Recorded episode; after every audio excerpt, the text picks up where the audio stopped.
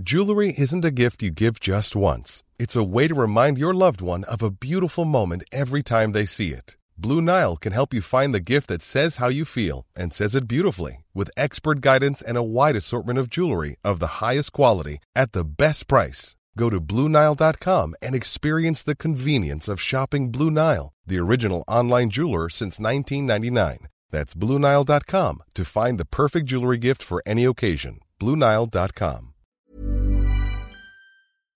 Do you know a student getting ready to go to college? Or are you looking at going back to school yourself? The Woodward Hines Education Foundation and the Get to College program help more Mississippians get to and through college to get certificates and degrees that lead to meaningful employment. They offer free college planning advice, including hands on FAFSA completion assistance through in person or virtual appointments. Visit gettocollege.org to learn more.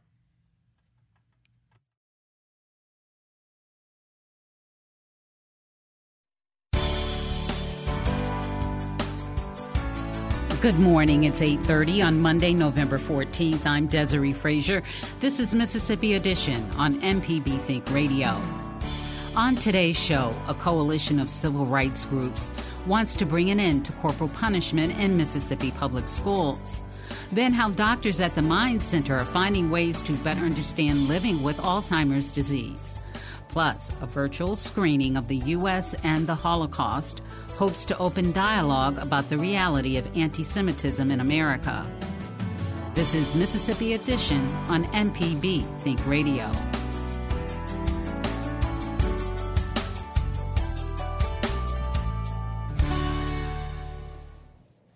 Mississippi is one of 19 states that still permits corporal punishment in schools. Reports show children of color are more likely to be hit with an object as a form of school discipline. In an effort to confront the problem, the Mississippi Coalition to End Corporal Punishment hosted a panel discussion at the NAACP State Conference and Policy Institute this weekend. It's part of their efforts to end the practice. Ellen Reddy is Executive Director of Nollie Jenkins Family Center, and Breon Wells is the Chief Spokesperson for the Federal School Discipline and Climate Coalition. They share more with MPB's Lacey Alexander. We formed the Mississippi Coalition to End Corporal Punishment in October of 2020. In 2012, Nollie Jenkins Family Center ended corporal punishment in the Holmes County Consolidated School District. Since that time, we recognize that particularly brown and black children and children with disabilities are disproportionately impacted by violence inside schools. And so we wanted to end corporal punishment for all children and make schools a safe place give young people the tools and skills that they need to resolve conflict, as well as teachers and school administrators. Um, but it really came in response to the level of state sanctioned violence that's going on inside of schools. Gotcha. And I know this may seem like a little bit of an obvious question, but tell me why uh, these entities believe that corporal punishment doesn't work. What about this practice is excessive or abusive? And what are maybe some solutions that we could use instead of what you guys believe to be an abusive practice? Yeah, I would say, and this is Breon Well, you know, we have found often that this issue actually is a bipartisan issue um, when you're talking about eliminating corporal punishment. Um, you know, we may have different agree, uh, different ideas on how to get there, but across the board, there is an agreement that there is an elimination or should be the elimination of corporal punishment, um, in part because of what it teaches, right, our kids, um, and, and in part of what it teaches not just our kids, but teachers themselves. We find that corporal punishment, one, you know, there is no real lesson on what was wrong that's taught because schools are often lacking the nuance to deliver that full expression uh, for the lessons learned. But then on the other hand, it just teaches them to be angry. It teaches them that the best way to deal with them is to exclude them, seclude them, beat them, and then hope that they will develop into responsible, mature citizens. Um, and, you know, we come to that kind of question of, well, how does that happen? There's a gap that's there. Um, but then the other final thing I'd say is it teaches the teachers a lesson um, that we would say is erroneous. because often in public schools where corporal punishment is still alive and well in 19 states, um, you know, we find that it is that one interaction that students have and, and youth and young people with government. So it teaches them that government in and of itself is real punitive, is somewhat petty, and doesn't necessarily explain to them the full ramifications of what they have done. And it teaches these teachers that sometimes become future politicians to take those same practices of punitive measures and apply them to the broader citizenry. And I, think, Lacey, uh, the other part is that, you know, there is re- research that shows that corporal punishment does not work.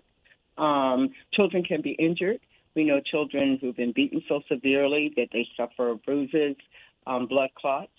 Um, it also has a negative impact on ch- children's mental health and well being. Um, there is a relationship between um, corporal punishment and, for example, reading levels. Children who are fearful of being hit um, can't focus on their academic studies. You know, it's like sitting and being in constant fear because you never know when it will happen to you as a student.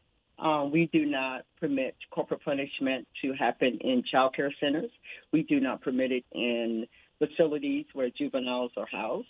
Uh, we only, in the state of Mississippi and the other 18 states, permit corporal punishment in public schools. It is the only place you can still legally hit a child. And we just think that it needs to end. Um, you know, our children, our young people are our future. We talk about untapped resources. Our young people are untapped resources. Um, there's a history of racialized violence against black and brown bodies and children with disabilities. We have to look at that. We have to address those issues. And ultimately, we have to create environments where children feel safe. Um, the learning environment is made up of school administrators, teachers, and students. And so that should be an environment where young people have the right to express their, their feelings, we also have to recognize that young people have rights. Um, and these issues speak to the dignity and I think humanness of young people and what we want to see when it comes to our young people. Thank you so much. Um, can you guys elaborate on the um, data and the, maybe what you believe to be the reasoning behind why children of color are especially affected by this? Well, again, I, I spoke to a history of racialized violence inside of our communities. Um, I think if you look, there is a relationship between historic lynching and, contem- and corporal punishment in contemporary public schools. Um, when we look at the data across Mississippi, tw- over 20,000 children were corporally punished in the year 2017 and 2018 of that 20,000, 12,000 or more of those children were black children. When we look at um, the rate of black girls being punished, they're more likely to be punished five times more than their white peers. Um, for black boys, they're also disproportionately punished. Um, we really, you know, as advocates and as organizers, we want to dispel this myth around um, young people around our communities. We want young people to go to school and feel safe. We want young people to engage in their education. Um, but when we, we, we treat children with that kind of maltreatment, they're not likely to respond to us in a positive way. I mean, we, we recognize that aside from a child's relationship with their parent, children are more likely to build a uh, relationship with teachers. But if that teacher is hurting them, they're not likely to build that kind of relationship. They easily disengage in the learning environment. So those are some of the reasons why we um, feel that corporal punishment needs to end. That was Ellen Reddy, Executive Director of Nollie Jenkins Family Center, and Breon Wells, Chief Spokesperson for the Federal School Discipline and Climate Coalition. In 2018, the American Academy of Pediatrics called for a ban on corporal punishment. Coming up, how doctors at the Mind Center are finding ways to better understand living with Alzheimer's disease. This is Mississippi Edition on MPB Think Radio.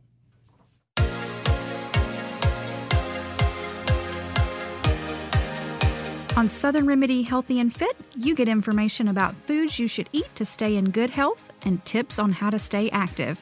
I'm Josie Bidwell, host of Southern Remedy Healthy and Fit, and associate professor of preventive medicine at the University of Mississippi Medical Center. Listen to the show every Monday at 11 or subscribe to the podcast by searching for Southern Remedy with your preferred podcasting app.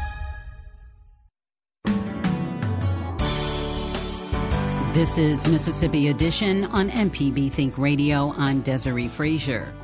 57,000 Mississippians have Alzheimer's disease.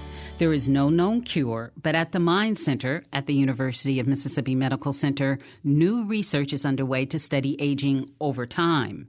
MPB's Rhonda Dunaway recently talked with Dr. Kim Tarver, Director of Clinical Services at the Mind Center. The conversation begins with the question Do we know what causes Alzheimer's? That's a complicated question, um, but the uncomplicated answer is probably not. Um, so we we we basically have been going on uh, the amyloid hypothesis that uh, that there are abnormal amyloid and and tau proteins that accumulate in the brain and in the neurons. Um, but there are some things that argue against that hypothesis, and that is that some of the some of the drugs that have come along uh, targeting those amyloid proteins and actually getting them out of the brain has failed to produce any clinical benefits that we can see when we, you know, so we can remove the amyloid, but we don't see enough clinical benefit.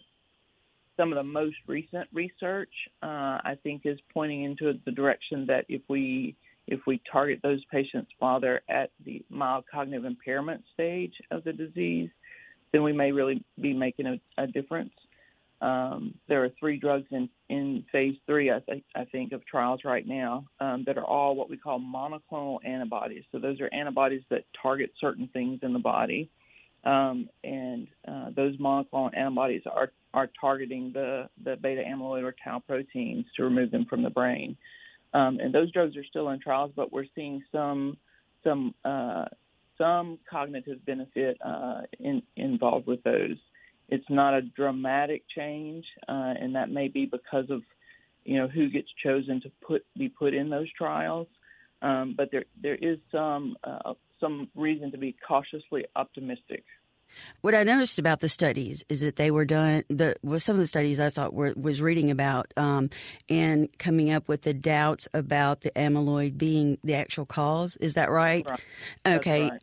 A couple of reasons for that. One is uh, if you do autopsy studies, you'll find a number of people who have the the amyloid uh, deposits in their brain who never presented with Alzheimer's disease uh, or never presented with Alzheimer's type symptoms. Um, and so there's there's some evidence that you know that that there's more involved, a lot more involved than just those plaques and tangles that we talk about.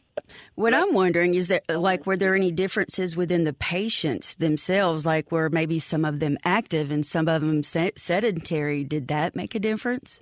So, so we do think now we've got some uh, a growing large body of evidence um, that those things that are vascular risk factors that we know are cardiovascular risk factors, for example, uh, are the same things that are that cause um, an increased risk for Alzheimer's disease. So there's a good bit of evidence that if we are aggressive enough at at, at targeting those cardiovascular health um, choices um, earlier in life, that that we may make a significant outcome uh, in terms of the disease process.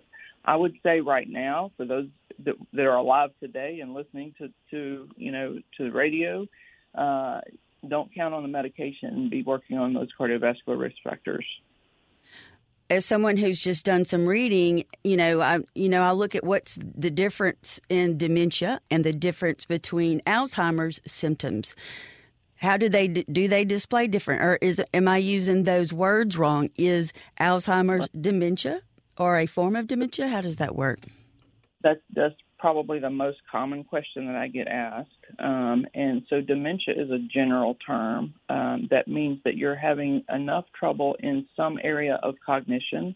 It may or may not be memory. Okay, there are lots of different areas of co- of thinking or domains of cognition that we have, but you're having enough trouble in one of those domains that somebody else is needing to help you uh, with something, in, you know, in your day to day life. So that's that's that's what makes a diagnosis of dementia, which is a very general term. And then dementia has many different causes. Um, the most common of which, by far, uh, is Alzheimer's disease. Um, coming in a probably an increasingly close second is vascular disease in the brain or patients who've had a stroke uh, and then have some cognitive decline uh, following the stroke. There's a new category, uh, or not really new, but, but it's becoming more important, and that's uh, sort of mixed dementia. So we think that a lot of the people that previously got diagnosed with Alzheimer's disease also have significant vascular disease as well, and so that may well be the reason that those people present earlier with symptoms uh, versus the, those brains that we see on autopsy that have the amyloid deposits and, and didn't have any symptoms at all. Uh, I would I would say that those patients are probably the ones who have healthy blood vessels. Okay, so there's two different processes going on in, the, in those, um, and therefore that's a mixed dementia. Dr. Kim Tarver with the Mind Center at the University of Mississippi Medical Center. Thank you so much. It's been a great conversation. Thank you, Rhonda. Coming up, a virtual screening of the U.S. and the Holocaust hopes to open dialogue about the reality of anti Semitism in America. This is Mississippi Edition on MPB Think Radio. Deep South Dining is the show all about the culture of Southern flavor, from fried chicken and collard greens to shrimp and grits and a glass of sweet tea. Subscribe now to the podcast using any podcast app or download our MPB public media app. This podcast is a local production of Mississippi Public Broadcasting and depends on the support of listeners like you. If you can, please donate today at mpbonline.org. And thanks.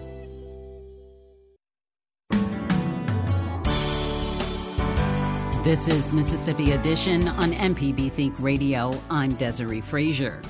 Tomorrow night, MPB, in partnership with the Jewish Federation of Oxford and Oxfilm, will host a screening of Ken Burns' The U.S. and the Holocaust, followed by a panel discussion.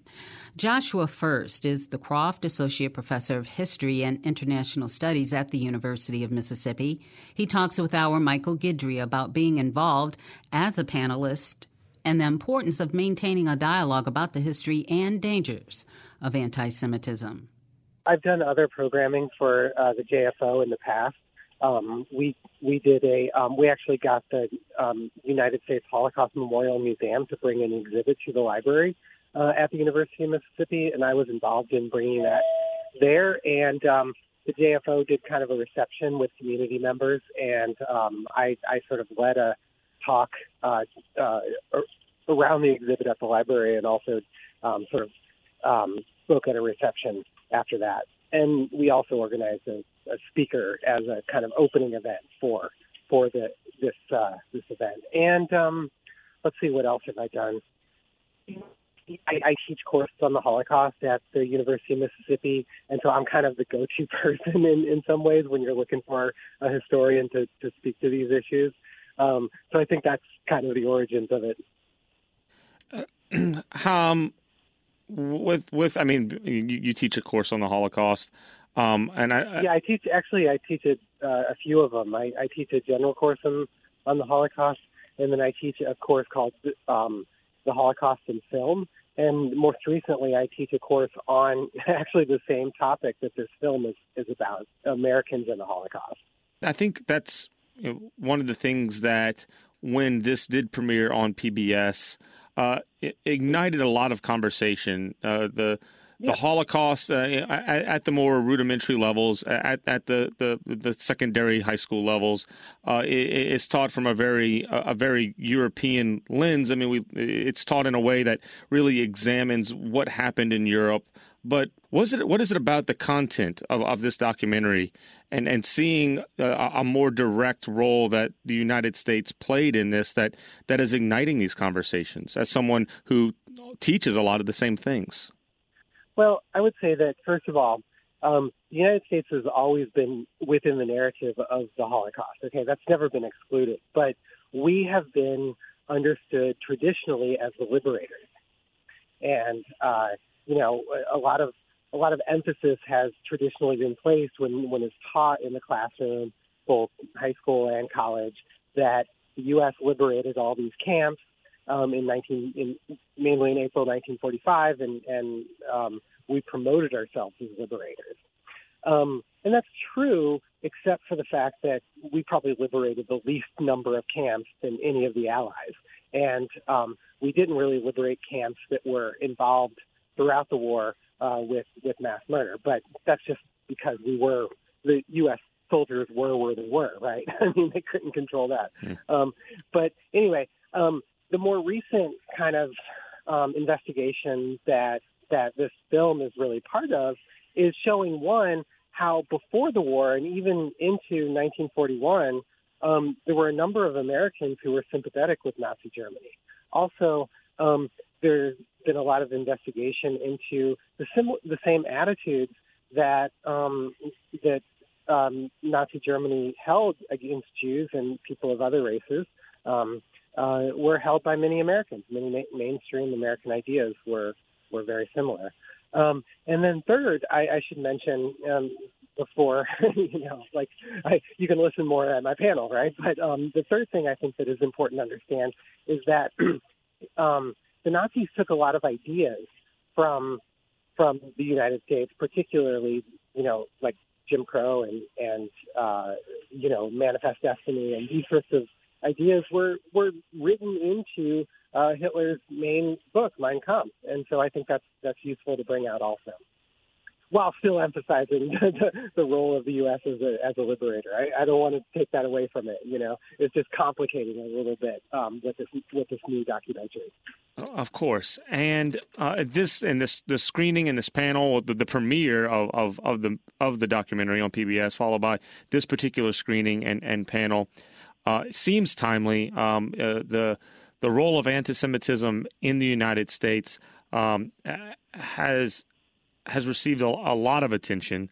Um, why is it important to reflect on uh, the things that you've just discussed and the things that the that the, the documentary sheds light sheds light on? Why is it important to to have this conversation now and to have this conversation in perpetuity? Well, right now, I, I think um, it's it's. I mean, yeah, I mean, it's it's always a good ha- time to have this conversation. Number one, um, we can't forget these things. Um, but I think now, in particular, I mean, there's there's a political movement in this country that you know, while not um, entirely um, uh, anti-Semitic at its origins, it does. You know, there there are increasing numbers of, of far right groups that express anti-Semitic ideas, and and they've got some support by you know major politicians. So um, we can't forget that, and we've got to we we've got to show how um, political movements develop very slowly down uh, a dark path rather than happening all at once. And I, and and so that's that's useful to keep in mind that you know evil doesn't just wake up and and take over while you're sleeping. Um, so um, hmm. it, it happens over over over many years through incremental steps. You you're a part of this. You you've mentioned other things you've been a part of as far as like bringing traveling exhibits and um, and, working um, working with the the Jewish Federation of Oxford. Mm-hmm. As a panelist and, and, and I mean as a professor, uh, what do you try to you personally try to get out of uh, these interactions, whether it's a virtual interaction like this screening or it's the interactions you have every day with the students in your class about about this topic? Well, I think that um, I I like to see the students or the audience like make connections that they haven't made before. Um, I I think that you're, you're absolutely right. What you said at the beginning that we're used to hearing about this happening over there in other places, and what what this documentary does and what you know my courses have done is show just how normal a lot of these ideas are until the moment in which they aren't. And that's what I want to see them get out of this. That's what I I want to see those those connections um, uh, really, you know, um, be revealed um, in in the process of them then hearing, um, you know, he, um, taking a class or hearing a lecture. Well, and we certainly wish you and the rest of the panel luck uh, in making those connections. Uh, uh, Joshua First, Croft Associate Professor of History and International Studies at the University of Mississippi, and one of three panelists during the U.S. on the Holocaust virtual screening and panel event tomorrow, uh, hosted by the Jewish Federation of Oxford and Oxfilm. Joshua, thank you so much for, for sharing some time and some of your expertise on this issue. Thank you so much. Organizers are inviting people from all communities to join this virtual discussion. The event is free, but registration is required to participate. For more information, visit mpbonline.org. This has been Mississippi Edition on MPB Think Radio.